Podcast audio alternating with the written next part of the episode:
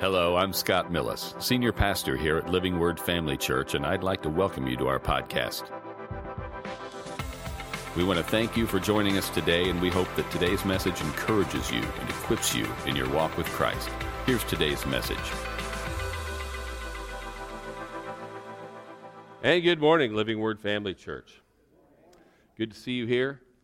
Uh, good that you're seeing us there. I can't see you out there in TV land, but I'm glad you're joining us. A little bit of a thin crowd here in person today. I know we've got several people down in Tulsa for uh, Dave Gulliford's Rhema graduation. I know there's other uh, probably graduation related activities that are keeping some people away today, and hope things will settle down even though we're heading into the vacation season. Uh, season seasoning. The vacation season. What's vacation seasoning? Something barbecue, I guess.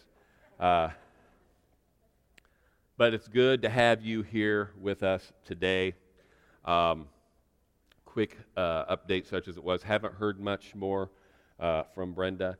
She is uh, um, j- just to share with you, uh, her church family, um, that the decision to uh, not receive visitors over the last few days was a determination made by her hospice nurse, and she is unresponsive at this point anyway. Uh, this it's a difficult thing. It's a difficult thing to walk through with anybody, but this is a decision she made. I believe it's godly that we honor it and recognize that, uh, uh, you know, there's, there's, not a, there's, not a, there's never a good time for this. And you think, well, maybe if she was a little older, it'd be easier to accept. This is her choice, and, and uh, my goodness, there's no better place to be than, than home with, with Jesus. If that's, if that's uh, what the decision she's made, this, folks, this has got to become a reality to us because it's something we're all going to have to face at some point in our life, right? Right? Uh, I know that's, that's a little bit of a downer because, you know, and, and it should be because death is still an enemy. But man, when it's, when it's all over and we're home with Jesus, we're all going to be, we're, none of us are going to be sitting there thinking, you know, I think I liked it better on earth, you know. But meanwhile, just keep her in your prayers. Her sister Pam and um, Pam's uh, daughter-in-law will be uh, staying with Brenda uh, for the for the uh, foreseeable future. Pray for her for strength and clarity and everything else that needs to happen there. And thank those of you who have invested so much in in helping her over the past several weeks. Uh, and we've uh, we do have some plans for graduation. We're a little bit behind on that stuff, and I apologize, but this is something that, that uh, Matt and I were talking about, and we're going to have similar to last week. I think the plan at this point is to do another drive through. We talked about doing something indoors, but the parents we talked to, the, the majority seem to be more comfortable with the idea of a drive through uh, graduation open house here after church two weeks from today. And we'll give you details about that via email over the next couple days but we do want to honor our graduates. Today, uh, I want to continue talking about faith, continue talking about words of faith. How do we build faith in our lives? And I guess what I'm going to start by talking about, and we're going to go a little bit deeper, I think, next week along this line, but the, the higher things that we exercise faith for. Um, you know, Jesus said, uh, he who believes in me, the works that I do, he will do also, and greater works than these. I always, I always point that out because there are some who say, well, Jesus did miracles, but he doesn't expect us to do miracles. He said we do greater works. And that's talking about reaching more people. It's talking about uh, leading them to salvation, which couldn't happen until he went to the cross, etc. But Jesus didn't say, uh, he who believes in me will do greater works than me. He says, he will do the works that I did and greater works than these. That's important that we're supposed to do both.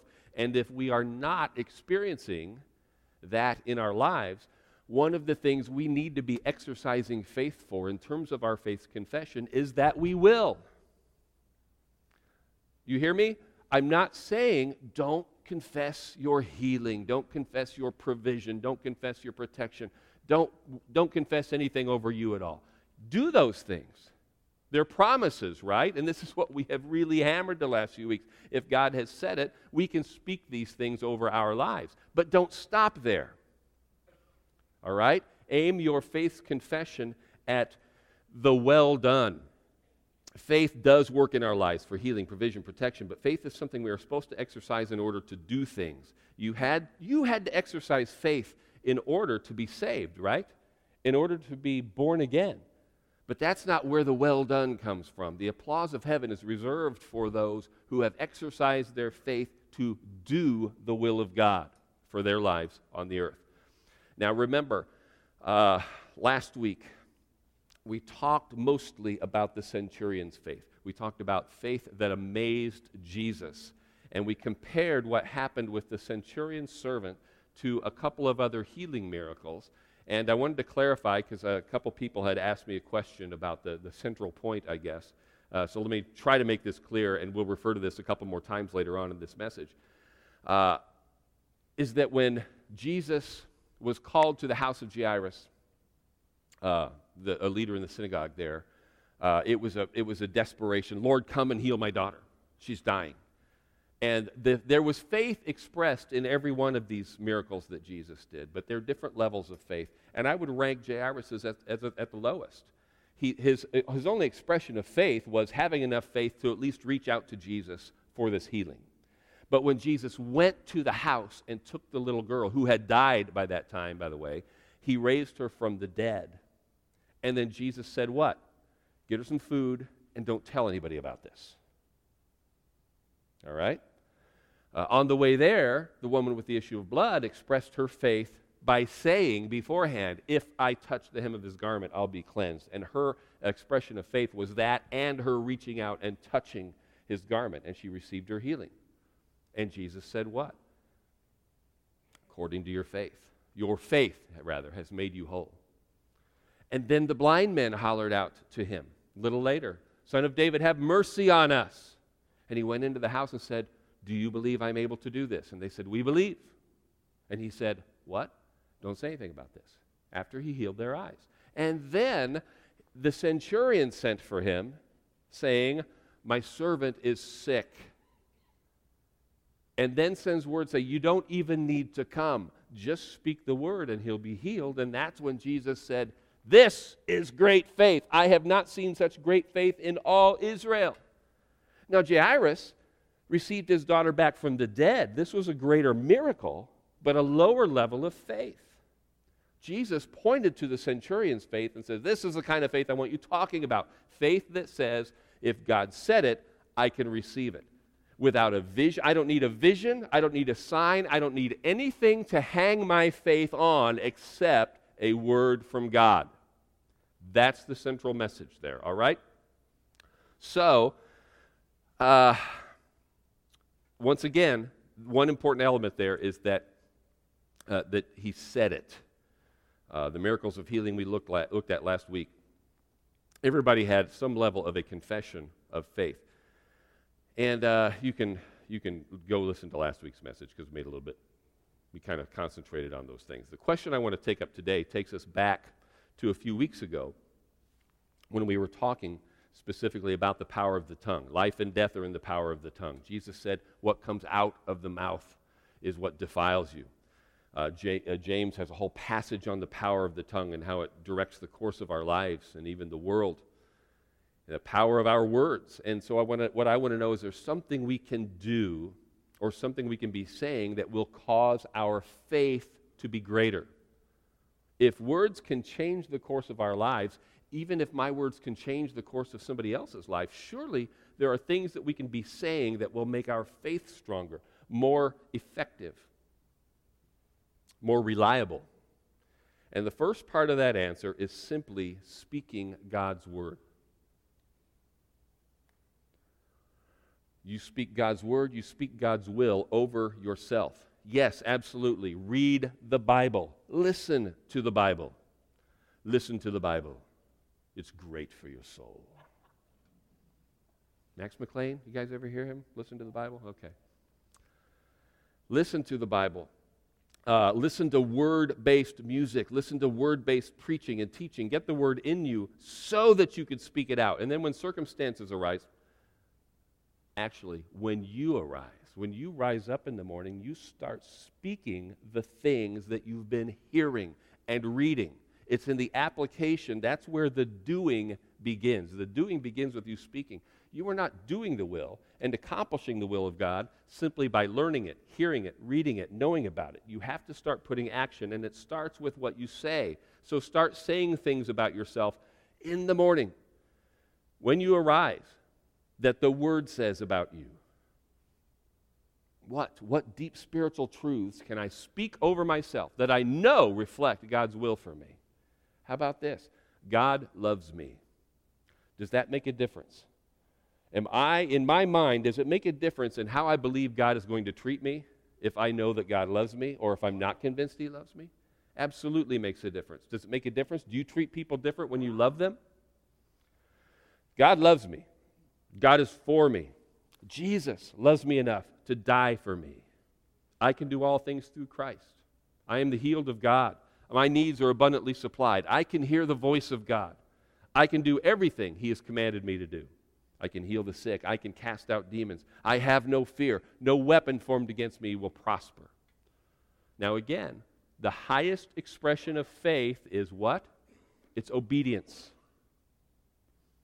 The word says that whatever is not of faith is sin. So, another way of saying that is that sin is an expression of a lack of faith. And that's something we are going to talk about later. I don't have time to get into it today. But I bring it up now to acknowledge that spirituality is not measured by how much you read the Word. It's not measured by how much, I'm sorry, it's measured by how much you do the Word. We know that we are to preach the gospel. And it is a super important idea to grasp that God will empower you, equip you, to do the things that he calls you to do. Therefore, if he has indeed commanded me to preach the gospel and you to preach the gospel, to share your faith, you have to believe that you can. You absolutely can share your faith. So stop saying you can't. Stop saying, I love Jesus, I just don't know how to share it. Stop saying that. Recognize that you have some improvement to do, but start saying what the Word says, because if He says to do it, it means you can do it. It means He is there, ready to equip you to do it. So say, you don't have to brag and you don't have to lie. I'm getting better every day at sharing my faith. Every day I understand my faith better, and every day God is building in me the ability to effectively share it, to speak it, and uh, see others brought to faith through my ministry.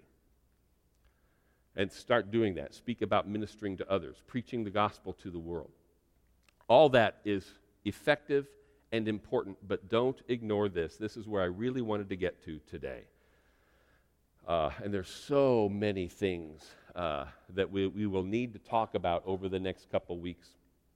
But I, I, I guess this was I, uh, as good a place to start as any. Look at 1 Corinthians chapter 12, beginning in verse 4.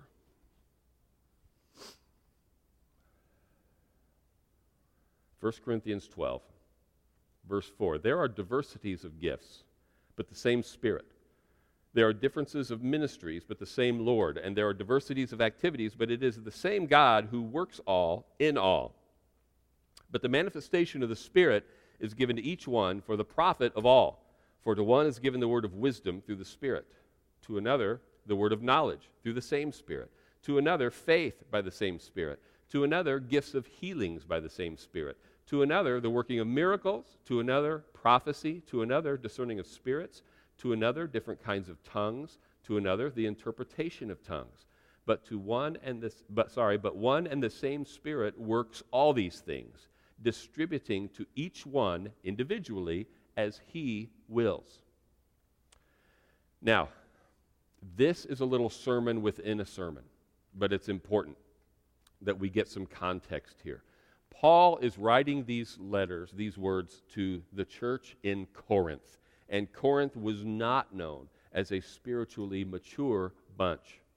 They were largely a very carnal, immature bunch, spiritually speaking. But they did not lack in manifestations and operation of spiritual gifts. So let's get that through our heads right off the bat. Spiritual gifts, even signs and wonders, are not indicative of spiritual maturity somebody who speaks in tongues, somebody who prophesies, somebody who ministers healing. These are great. These are absolutely of God. But just because somebody can and does operate in those manifestations does not mean they are spiritually mature. This is a tough thing, even for seasoned believers, seasoned charismatic believers. These are gifts of God and they are good, but you do not have to be spiritually mature to do them. Okay?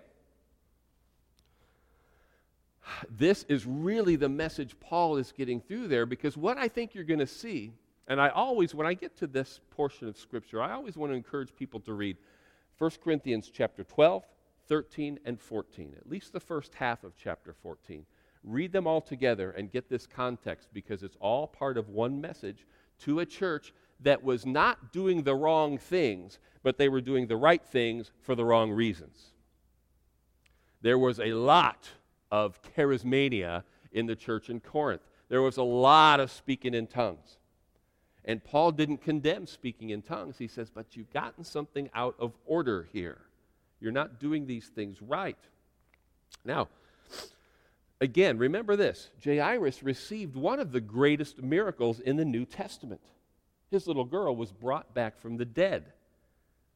But his faith was not something that Jesus held up as an example. It wasn't Jairus' spiritual maturity that got his daughter uh, healed or raised from the dead. Here in chapter 12, Paul goes on next, and I'm not going to read this passage, but I encourage you to because it's a beautiful, beautiful passage where he uses the illustration of the human body. So you've got all these different gifts. It's kind of like different parts of the body. You've got fingers, you've got toes, you've got a head, you've got eyes, you've got a nose, but it's all one body we don't talk about the body as separate. Well, I didn't do that. My arm did that. No, we all work, the body works together. And if, if your, your, one part of your body is competing with another part of your body, that's just not natural. It's not right, and you won't get anything done. He says the church is the same way. We are a body. And you might have, uh, God might distribute his gifts on, at any given time. I'll interrupt myself to say this. This isn't in my notes, and this is a sermon within a sermon within a sermon.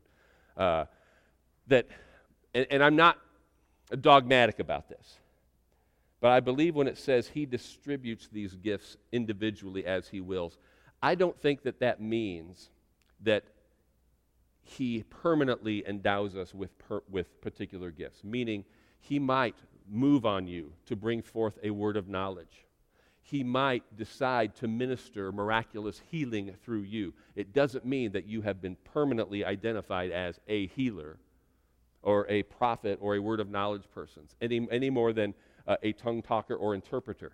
I, I think often the reason we see some of the same people exhibit or manifest these gifts is it's something that God has used them in before, and once you've done it, you become, it becomes a little more natural, a little easier for you to yield in that area. I might be wrong about that, but I think I'll make my case for it a little bit later.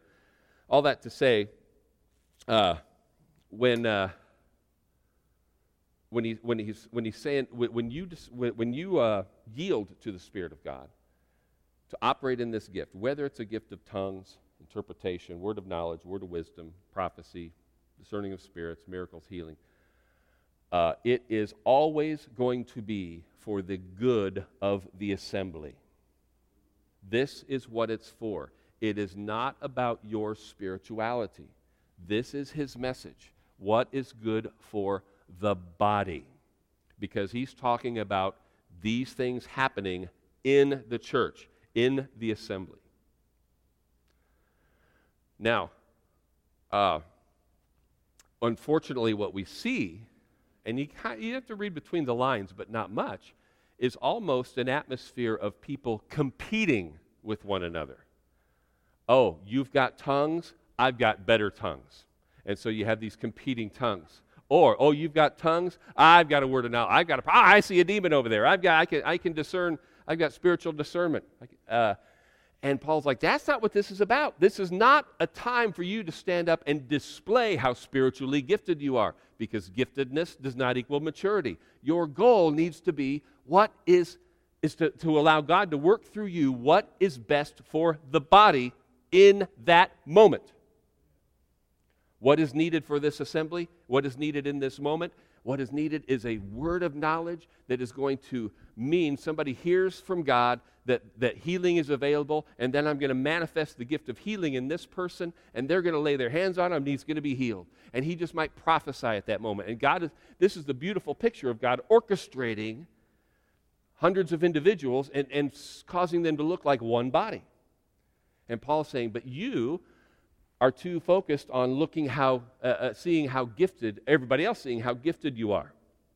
So he, so he draws this long, uh, very detailed picture of the body working together, and then says this. Uh, 1 Corinthians 12, beginning in verse 27. Now, you are the body of Christ and members individually. And God has appointed these in the church first apostles, second prophets, third teachers, and after that, miracles, then gifts of healings, helps, administrations, varieties of tongues. Are all apostles? We've done this before, but bear with me. What is the answer Paul is expecting here? Are all apostles? No. Are all prophets? Are all teachers? Say it out loud. Are all teachers? No. Are all workers of miracles? Do all have gifts of healings? Do all speak with tongues? No. Hang on. Do all interpret? No. But earnestly desire the best gifts. And yet, I show you a more excellent way. This is where it gets very, very exciting. There's a couple things because what follows is what? 1 Corinthians chapter 13, also known as the love chapter. Love is patient, love is kind. And he talks about the superiority, the primacy of love. And we're going to read this whole thing because it's not very long. Uh, and I have to admit to you, that when I hear or read how badly chapter 13 has been misinterpreted, well, sometimes it's hard for me to walk in love when I hear certain teachers or read certain teachers writing, writing about this chapter in the context of the gifts. But what it often boils down to is this. Actually, what it boils down to is this Paul acknowledges that, yes, there are spiritual gifts. But he clearly writes that not everyone works miracles or speaks in tongues, etc. So he's going to write a chapter about how relatively unimportant the gifts are by extolling the superiority of love. That's how some people interpret it. Now, we can't get around chapter 12. Yes, there are spiritual gifts. Yes, there are tongues. Yes, there are miracles. But Paul's saying, if you want something better than the gifts, here it is it's love. That is not, I promise you, it is not at all what Paul is saying. It's certainly it's not what God is saying through Paul. He's saying this. Uh, and, and, and, seriously, some people take that to, to an extreme where they, they might not say it this way, but essentially what they're saying is, yeah, there are gifts, but ignore them. Grow out of them. Grow past them. Just walk in love because that's the goal. Or the gifts of the Spirit are good, but love is better, so just love. When in fact, what people are afraid of, I believe, is that the gifts can be messy. Uh, and they can be. The, the things were a mess in Corinth. And Paul acknowledged the mess without ever blaming the gifts. You know what else can be messy? Uh, may have shared this illustration with you before, too. Power tools. Uh, I've heard of a lot, even recently, and people I know who have been uh, terribly hurt using power tools. Anybody know? Anybody experience that?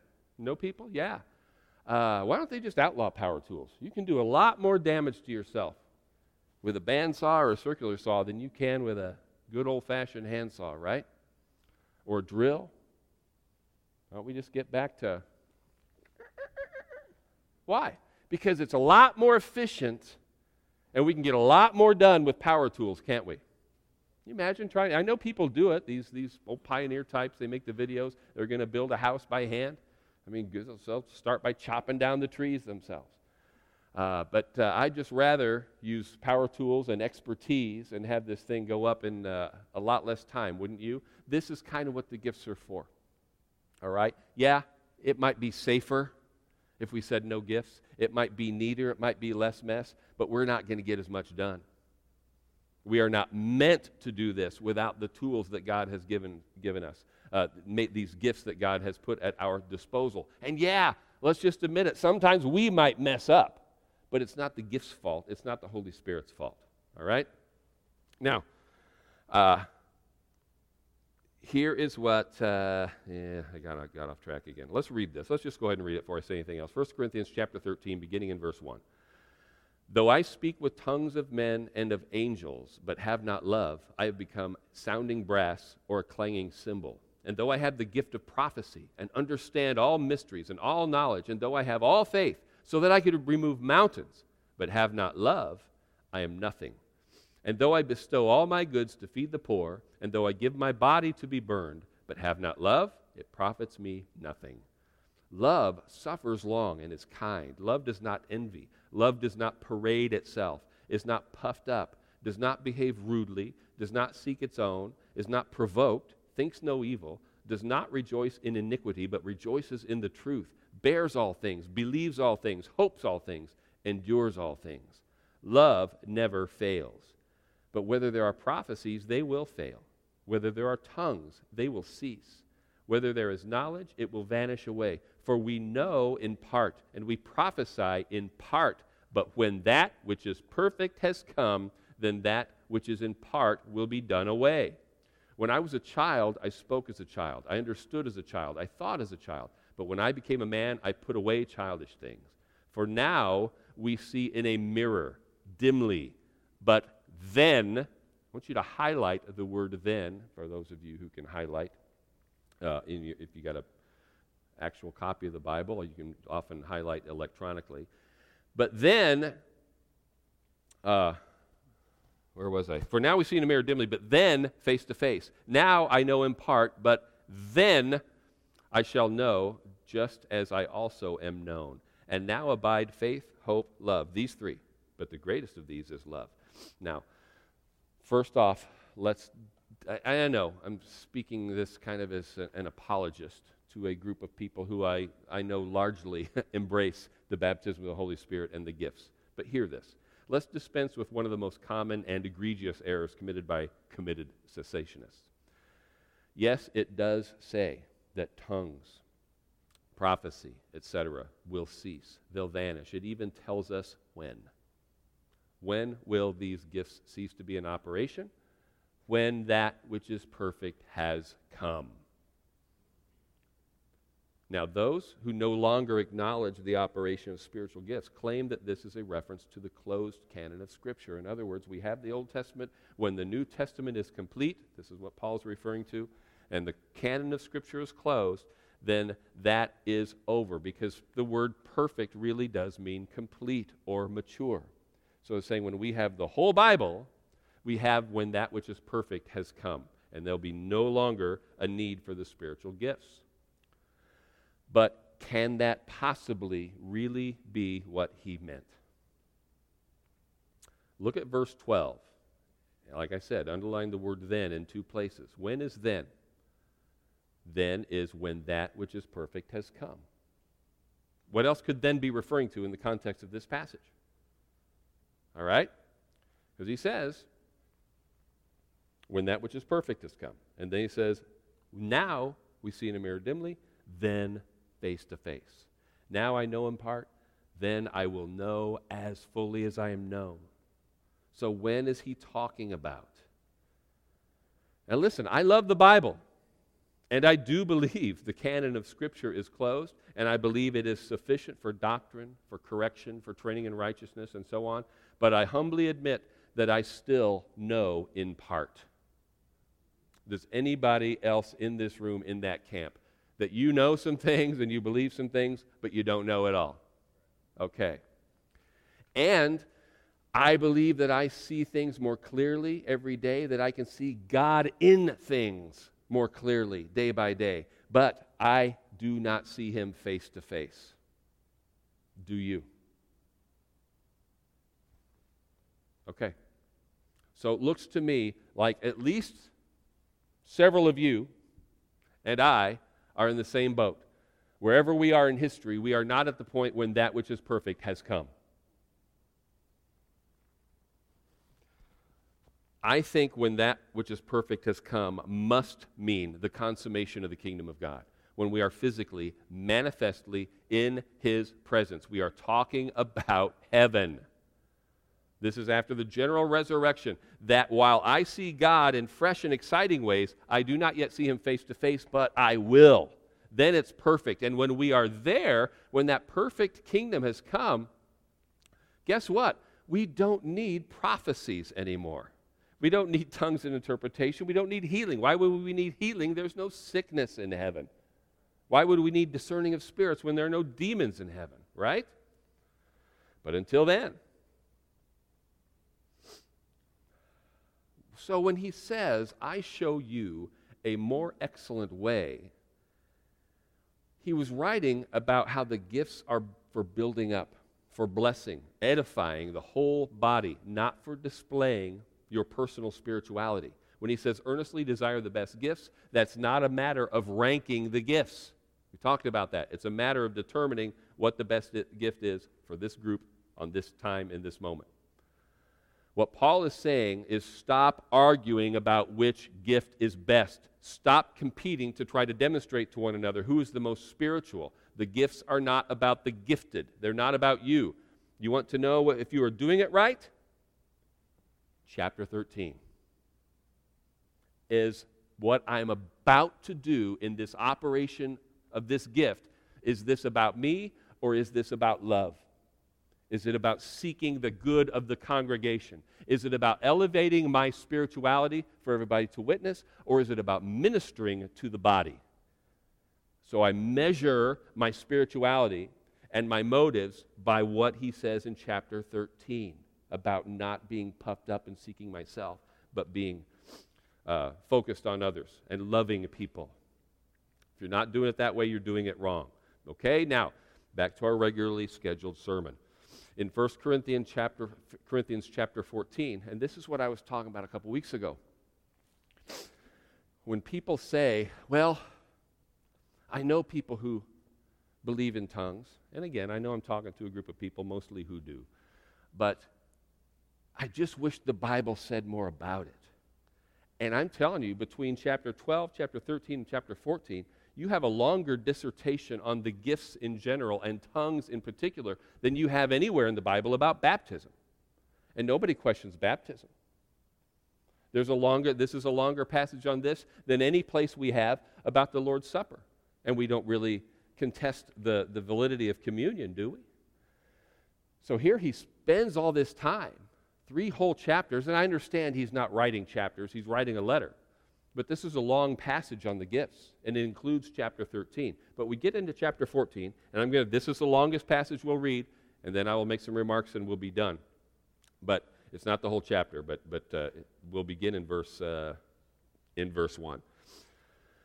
Uh, 1 Corinthians 14 1. Pursue love and desire spiritual gifts, but especially that you may prophesy. For he who speaks in a tongue does not speak to men, but to God, for no one understands him. However, in the Spirit, he speaks mysteries. But he who prophesies speaks edification and exhortation and comfort to men. He who speaks in a tongue edifies himself, but he who prophesies edifies the church. I wish you all spoke with tongues. But even more that you prophesy. For he who prophesies is greater than he who speaks with tongues, unless he interprets that the church may receive edification. But now, brethren, if I come to you speaking with tongues, what shall I profit you unless I speak to you either by revelation, by knowledge, by prophesying, or by teaching? Even things without life, whether flute or harp, when they make a sound, unless they make a distinction in the sounds, how will, how will it be known what is piped or played? For if the trumpet makes an uncertain sound, who will prepare for battle? So likewise, you, unless you utter by the tongue words easy to understand, how will it be known what is spoken? For you will be speaking into the air. There are, it may be, so many kinds of languages in the world, and none of them is, without significance. Therefore, if I do not know the meaning of the language, I shall be a foreigner to him who speaks, and he who speaks will be a foreigner to me. Even so, you, since you are zealous for spiritual gifts, let it be for the edification of the church that you seek to excel. Therefore, let him who speaks in a tongue pray that he may interpret. For if I pray in a tongue, my spirit prays, but my understanding is unfruitful. What is the conclusion then? I will pray with the spirit, and I will also pray with the understanding. I will sing with the spirit, and I will also sing with the understanding. Otherwise, if you bless with the spirit, how will he who occupies the place of the uninformed say, Amen, at your giving of thanks, since he does not understand what you say? For you indeed give thanks well but the other is not edified. I thank my God I speak with tongues more than you all. Yet in the church, I would rather speak five words with my understanding that I, that I may teach others also than 10,000 words in a tongue. okay. This is the part of the sermon where, once again, I have to remind myself that my goal in this message is not to convince you that tongues are for today or that they are for everyone because I'm speaking to a group that mostly believes that. My goal is to encourage you not to just believe it, but to do it. Now, start with this Is it for everyone? Didn't Paul indicate at the end of chapter 12? We went through that thing. Do all prophesy? No. Do all have gifts of healing? Do all work miracles? No. No. Do all speak in tongues? Obviously, the expected answer there is no. But what you will see, I believe it's clear, and you can read through uh, the rest of this, but we, we covered the pertinent parts here in chapter 14. That Paul is now making a distinction between the gift, a public utterance in tongues in the church, and the devotional prayer language of tongues. Because it doesn't make any sense. this is Paul, who's already talked about humility, the value of love, edifying the church and saying, This needs to be your goal. And not everybody has every gift. But then he turns around and says, uh, I thank God I speak in tongues more than you do. I wish you all spoke with tongues. He is making a distinction. Look, when you're in the church, it's about what's good for the body. And that means prophecy is better than tongues because not everybody's going to understand the tongue. Now, if you give a tongue, you better interpret or make sure an interpreter is present or somebody with that gift. He's saying if, if ultimately, if there's no interpretation, there shouldn't be any tongues because that's not going to bless anybody. I believe he's addressing something that was absolutely happening in Corinth. People were standing up and giving a tongue, and everybody's going, Woo, cool, tongues. It's spiritual. And Paul's like, It's worthless unless there's prophecy, unless there's interpretation. But then he brings it back. He says, Look, when I pray, my, when I pray in tongues, He's talking about prayer now. He's not talking about public utterance. He says, My spirit does what? It prays. It is edified. What's that mean? Built up. Is that a good thing? Is that a good thing for your spirit to be built up? Yes. You understand? Oh, man, man. Bear with me. Oh, we got time. We got time. We got all kinds of time. We got another hour if we want. If we, I'm not going to do that. When you're born again, you become a spiritually alive individual. But you've still got this flesh, okay? And what does Paul say? What does God say in the New Testament?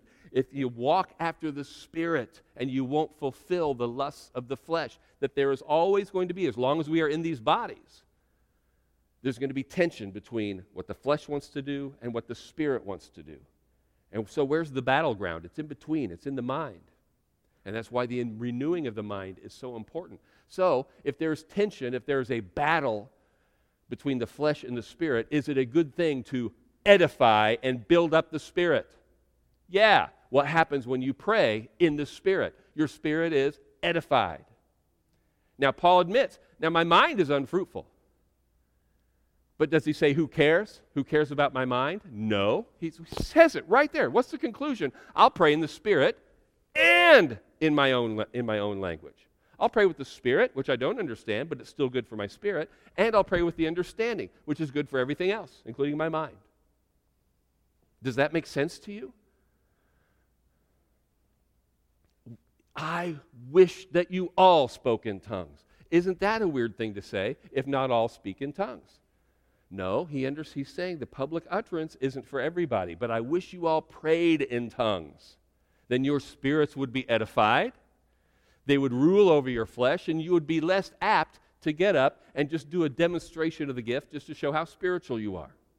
You would be more concerned. If your spirit man is edified and built up, you are going to be ruled more by love because that's, who, that's what the Spirit does. There's this distinction between praying in tongues and the public utterance. These are two parallel lines of thought. They are complementary, not contradictory. All right.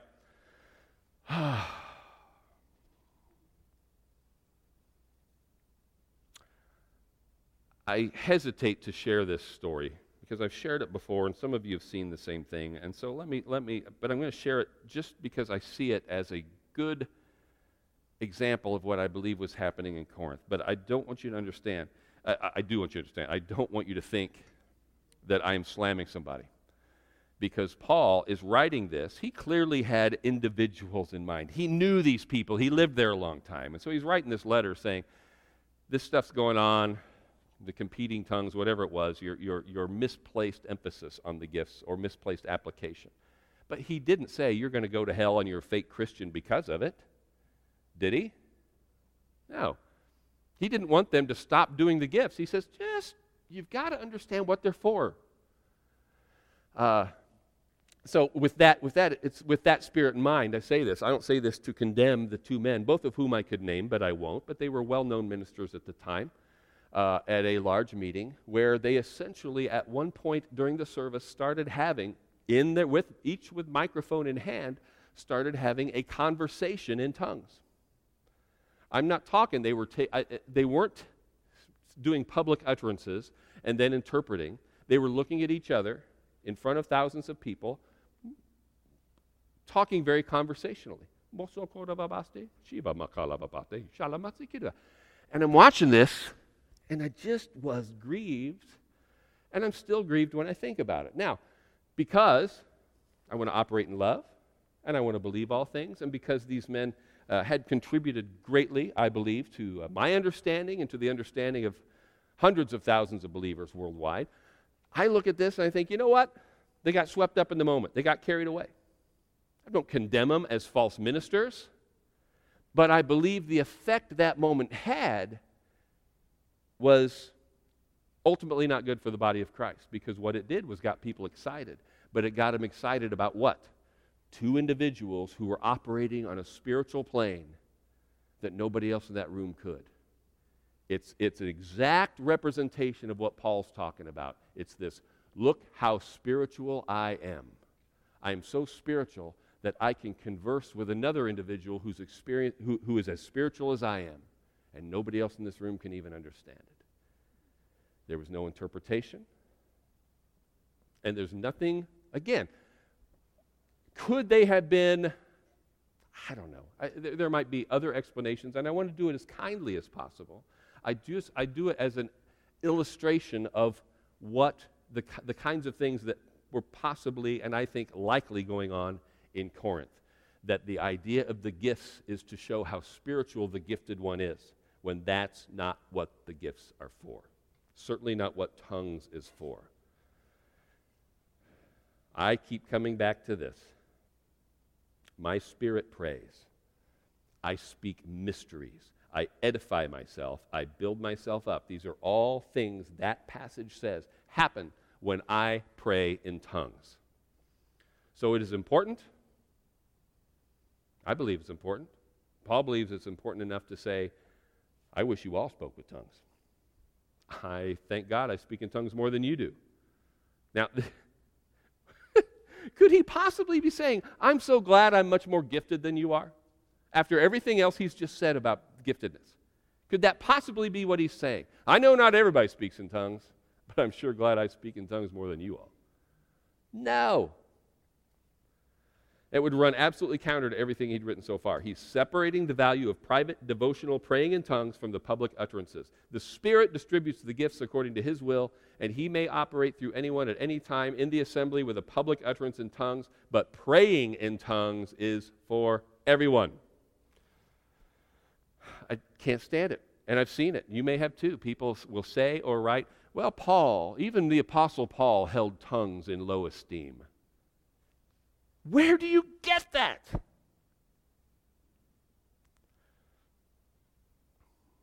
look at all the positive things.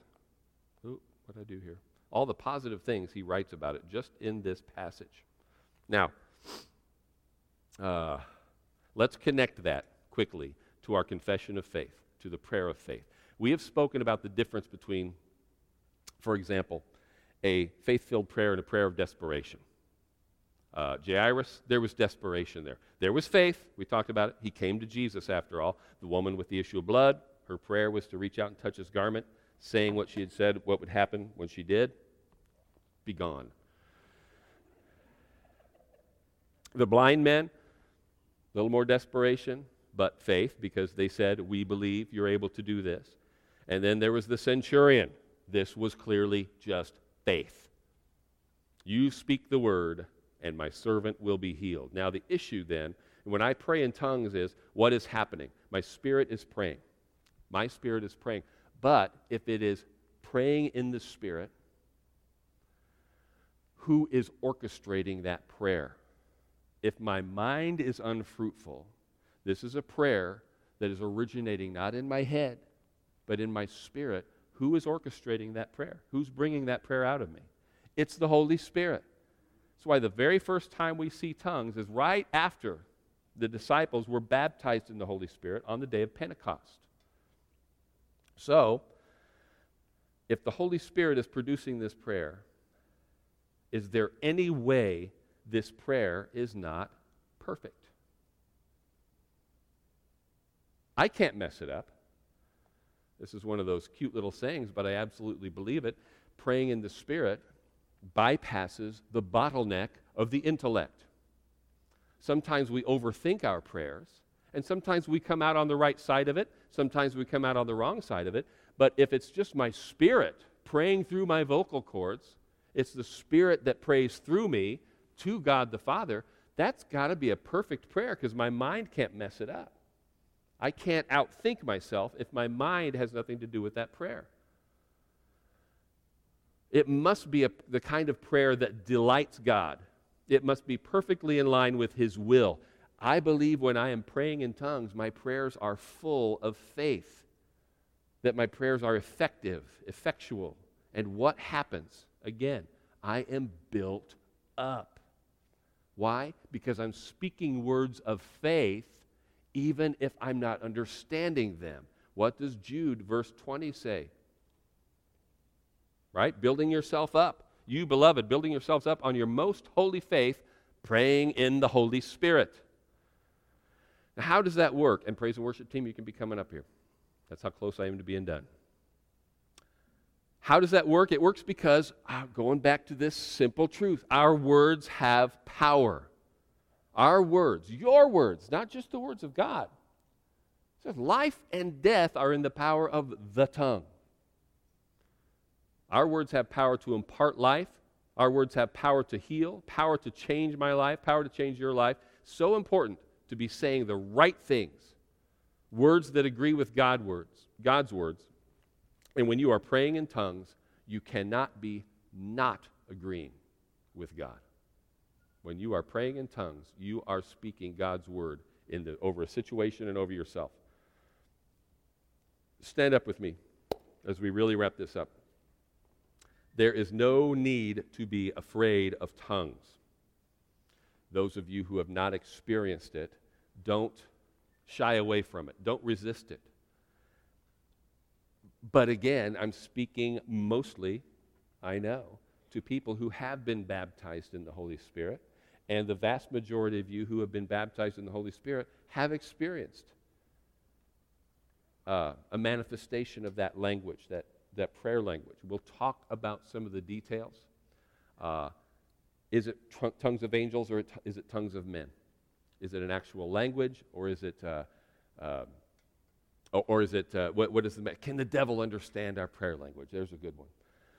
Uh, why is it so important to pray in tongues? We'll, we'll talk about that next week. Meanwhile, we can see clearly, scripturally, it's from God.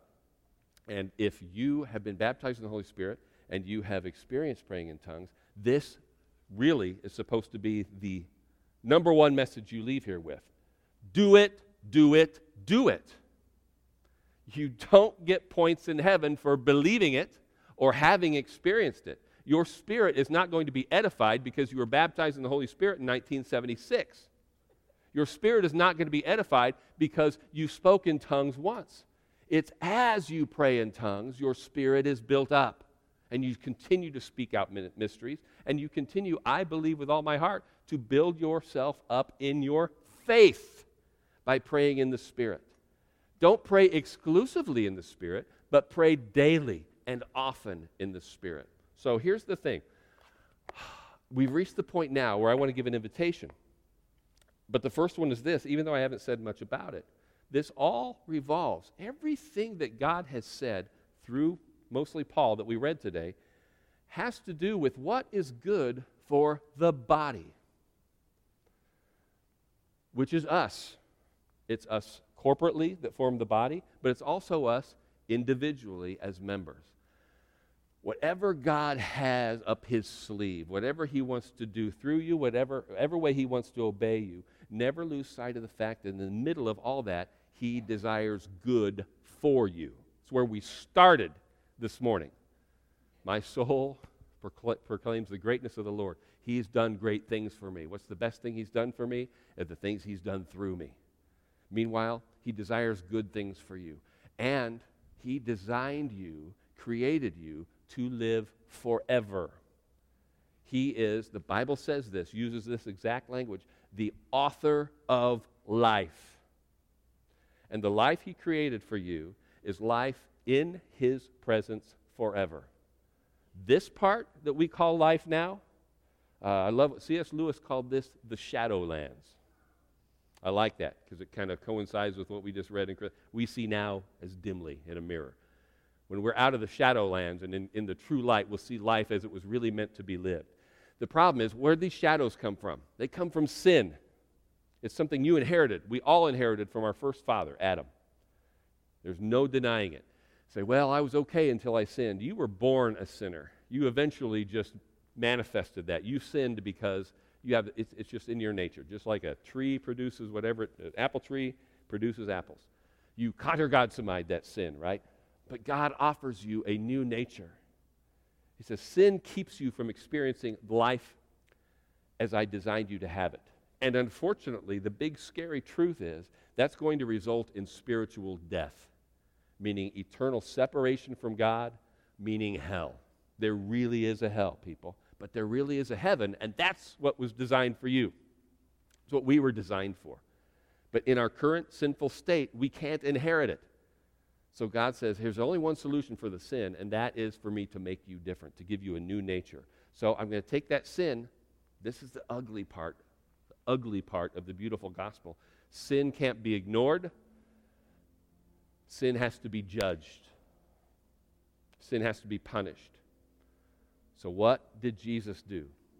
Jesus, the Son of God, Jesus, God the Son, came and ministered. And he went to the cross, took your sin, took my sin, all on himself, and God's judgment fell on Jesus.